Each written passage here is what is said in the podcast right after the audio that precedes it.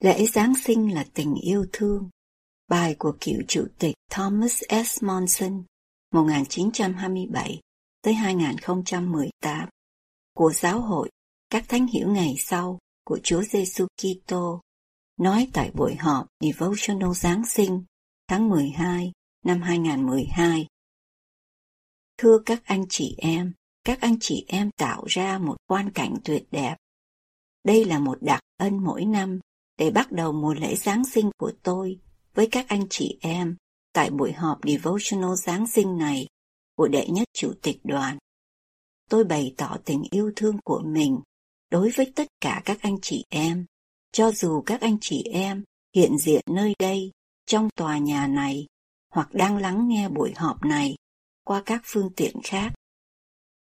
Mùa Giáng sinh, với ý nghĩa và vẻ đẹp đặc biệt của nó, thường khiến cho chúng ta rơi lệ, soi dẫn một sự cam kết mới với Thượng Đế và mang đến những lời mượn từ bài ca tuyệt vời Calvary, sự nghỉ ngơi cho thể xác mệt mỏi và bình an cho tâm hồn.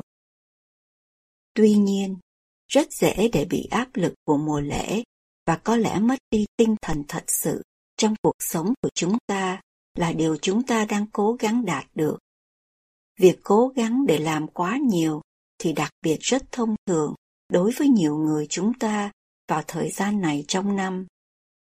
Nguyên nhân của điều này có thể gồm có việc có quá nhiều sinh hoạt Giáng sinh để tham dự, quá nhiều đồ ăn để ăn, quá nhiều tiền để tiêu xài, quá nhiều kỳ vọng và quá nhiều căng thẳng.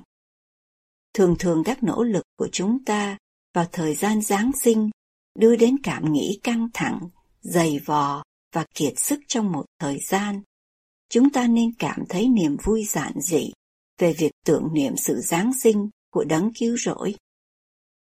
Việc tìm thấy niềm vui thật sự của Giáng sinh không đến một cách vội vã và hối hả để làm cho xong việc, cũng như trong việc mua sắm quà.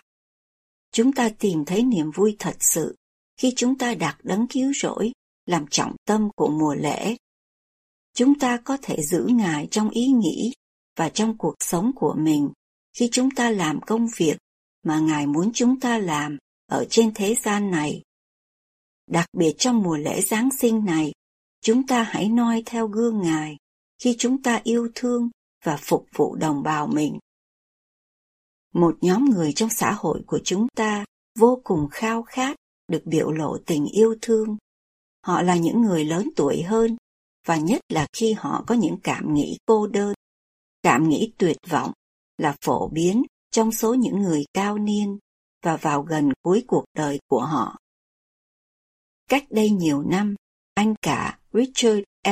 Evans đã viết như sau: những gì họ cần trong cảnh cô đơn của tuổi già, một phần ít nhất, những gì chúng ta cần trong những năm bấp bênh của tuổi trẻ, một cảm nghĩ được thuộc vào, một sự bảo đảm được cần đến, và sự chăm sóc nhân từ của tấm lòng và bàn tay yêu thương.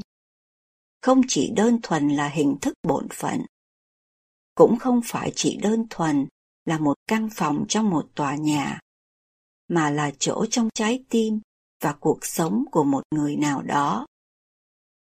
Chúng ta không thể làm cho họ trẻ lại được, nhưng chúng ta có thể giúp họ sống trong tia nắng ấm của một cảnh hoàng hôn đẹp hơn bằng cử chỉ ân cần, giúp đỡ, cũng như tình yêu thương tích cực và chân thật của chúng ta. Thưa các anh chị em, tình yêu thương chân thật cho thấy tình yêu thương của Đấng Cứu Rỗi. Vào tháng mười hai của mỗi năm, chúng ta gọi đó là tinh thần Giáng sinh. Các anh chị em có thể nghe, các anh chị em có thể thấy, các anh chị em có thể cảm nhận được tinh thần Giáng sinh đó.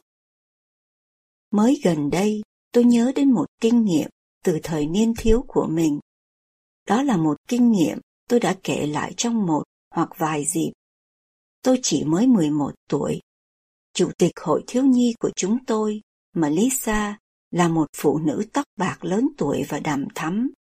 Một ngày nọ ở hội thiếu nhi, Melissa yêu cầu tôi ở lại và nói chuyện với bà. Hai chúng tôi ngồi một mình trong giáo đường. Bà choàng tay qua vai tôi và bắt đầu khóc. Lòng đầy ngạc nhiên, tôi hỏi tại sao bà khóc. Bà đáp, dường như tôi không thể bắt mấy đứa con trai của Trail Builder phải nghiêm trang trong buổi họp mở đầu của hội thiếu nhi. Em có sẵn lòng giúp đỡ tôi không, Tommy? Tôi hứa với Melissa rằng tôi sẽ giúp đỡ bà. Thật là kỳ lạ đối với tôi, chứ không phải đối với Melissa. Điều đó đã chấm dứt bất cứ vấn đề nghiêm trang nào trong hội thiếu nhi. Bà đã tìm đến nguồn gốc của vấn đề, chính là tôi. Giải pháp là tình yêu thương. Nhiều năm trôi qua, Melissa tuyệt vời, bây giờ hơn chín mươi tuổi, sống trong một nhà dưỡng lão ở phía tây bắc, Salt Lake City. Ngay trước khi lễ Giáng sinh, tôi quyết tâm đi thăm người chủ tịch Hội Thiếu Nhi yêu dấu của tôi. Tôi nghe bài ca Heart, The Herald Angels, Sing Glory to the Newborn King. Nghe đây, các thiên sứ hát tôn vinh vị vua mới sinh trên radio trong xe. Tôi ngẫm nghĩ về chuyến đi của các nhà thông thái cách đây rất lâu. Họ mang quà bằng vàng, nhũ hương và mộc dược. Tôi chỉ mang đến món quà tình thương và ước muốn được nói lời cảm ơn. Tôi tìm thấy Melissa trong phòng ăn. Bà đang ngồi nhìn đăm đăm vào đĩa thức ăn của mình. Đụng vào thức ăn với cái nĩa mà bà đang cầm trong đôi tay già nuông. Bà không ăn gì cả. Khi tôi nói chuyện với bà, những lời nói của tôi được tiếp nhận bằng một cái nhìn hiền từ nhưng ngây dại. Tôi cầm cái nĩa và bắt đầu đút cho Melissa ăn, nói huyên thuyên về sự phục vụ của bà cho các bé trai và bé gái với tư cách là người phục vụ trong hội thiếu nhi. Không có dấu hiệu của sự công nhận, ngay cả không có một lời nói. Hai người khác ở trong nhà dưỡng lão chăm chú nhìn tôi với vẻ bối rối. Cuối cùng, một người nói, đừng nói chuyện với bà ấy. Bà ấy không nhận ra bất cứ ai cả đâu, thậm chí cả gia đình của bà ấy. Bà ấy đã không hề nói gì trong suốt thời gian bà ấy ở đây. Bữa ăn trưa chấm dứt, cuộc chuyện trò một chiều của tôi kết thúc. Tôi đứng dậy ra về.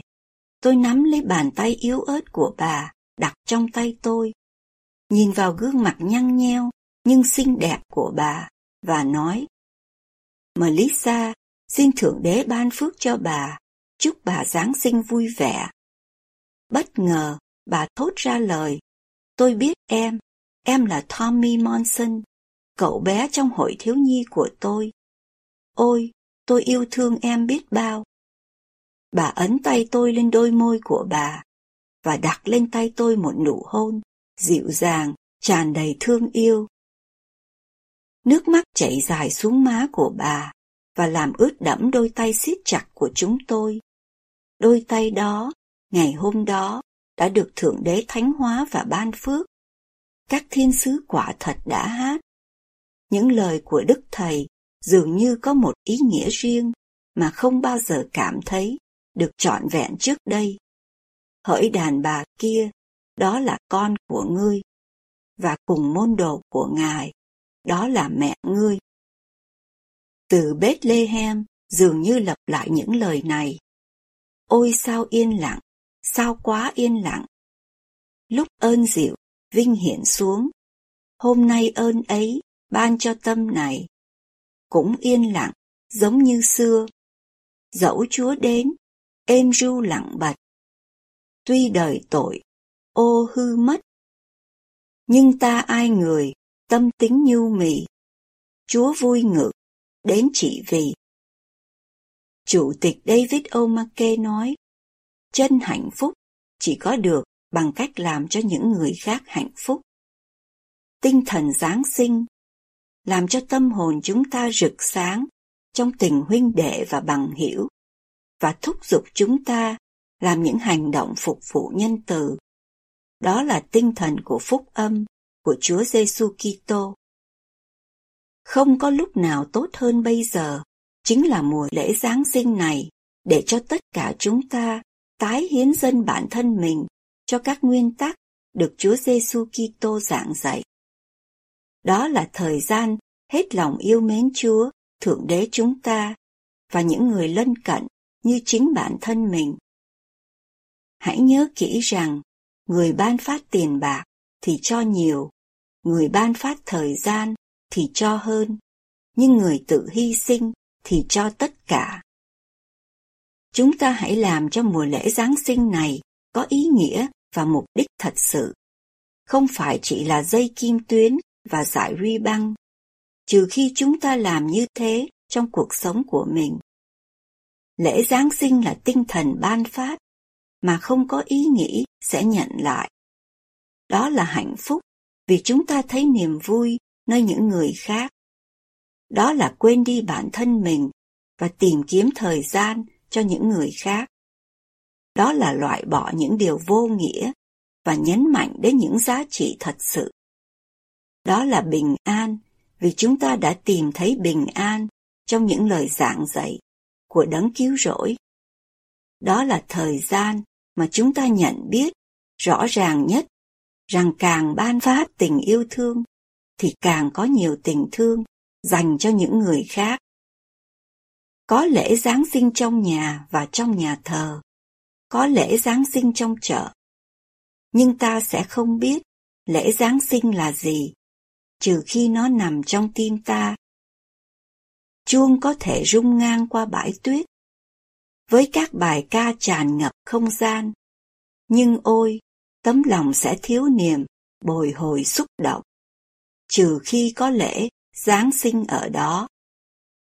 Trong khi mùa lễ Giáng sinh ở quanh chúng ta, với tất cả nét vinh quang của nó, cầu xin cho chúng ta, cũng như mấy thầy bác sĩ, tìm kiếm một ngôi sao sáng, ngôi sao đặc biệt để hướng dẫn chúng ta đến cơ hội trong lễ Giáng sinh để phục vụ đồng bào của mình. Cầu xin cho chúng ta đều hành trình đến Bethlehem bằng tinh thần, mang theo với chúng ta một tấm lòng dịu dàng và chăm sóc làm món quà của chúng ta dâng lên Đấng Cứu Rỗi, và cầu xin mọi người có được một lễ Giáng sinh đầy niềm vui trong thánh danh và phước danh của Chúa Giêsu Kitô. Amen.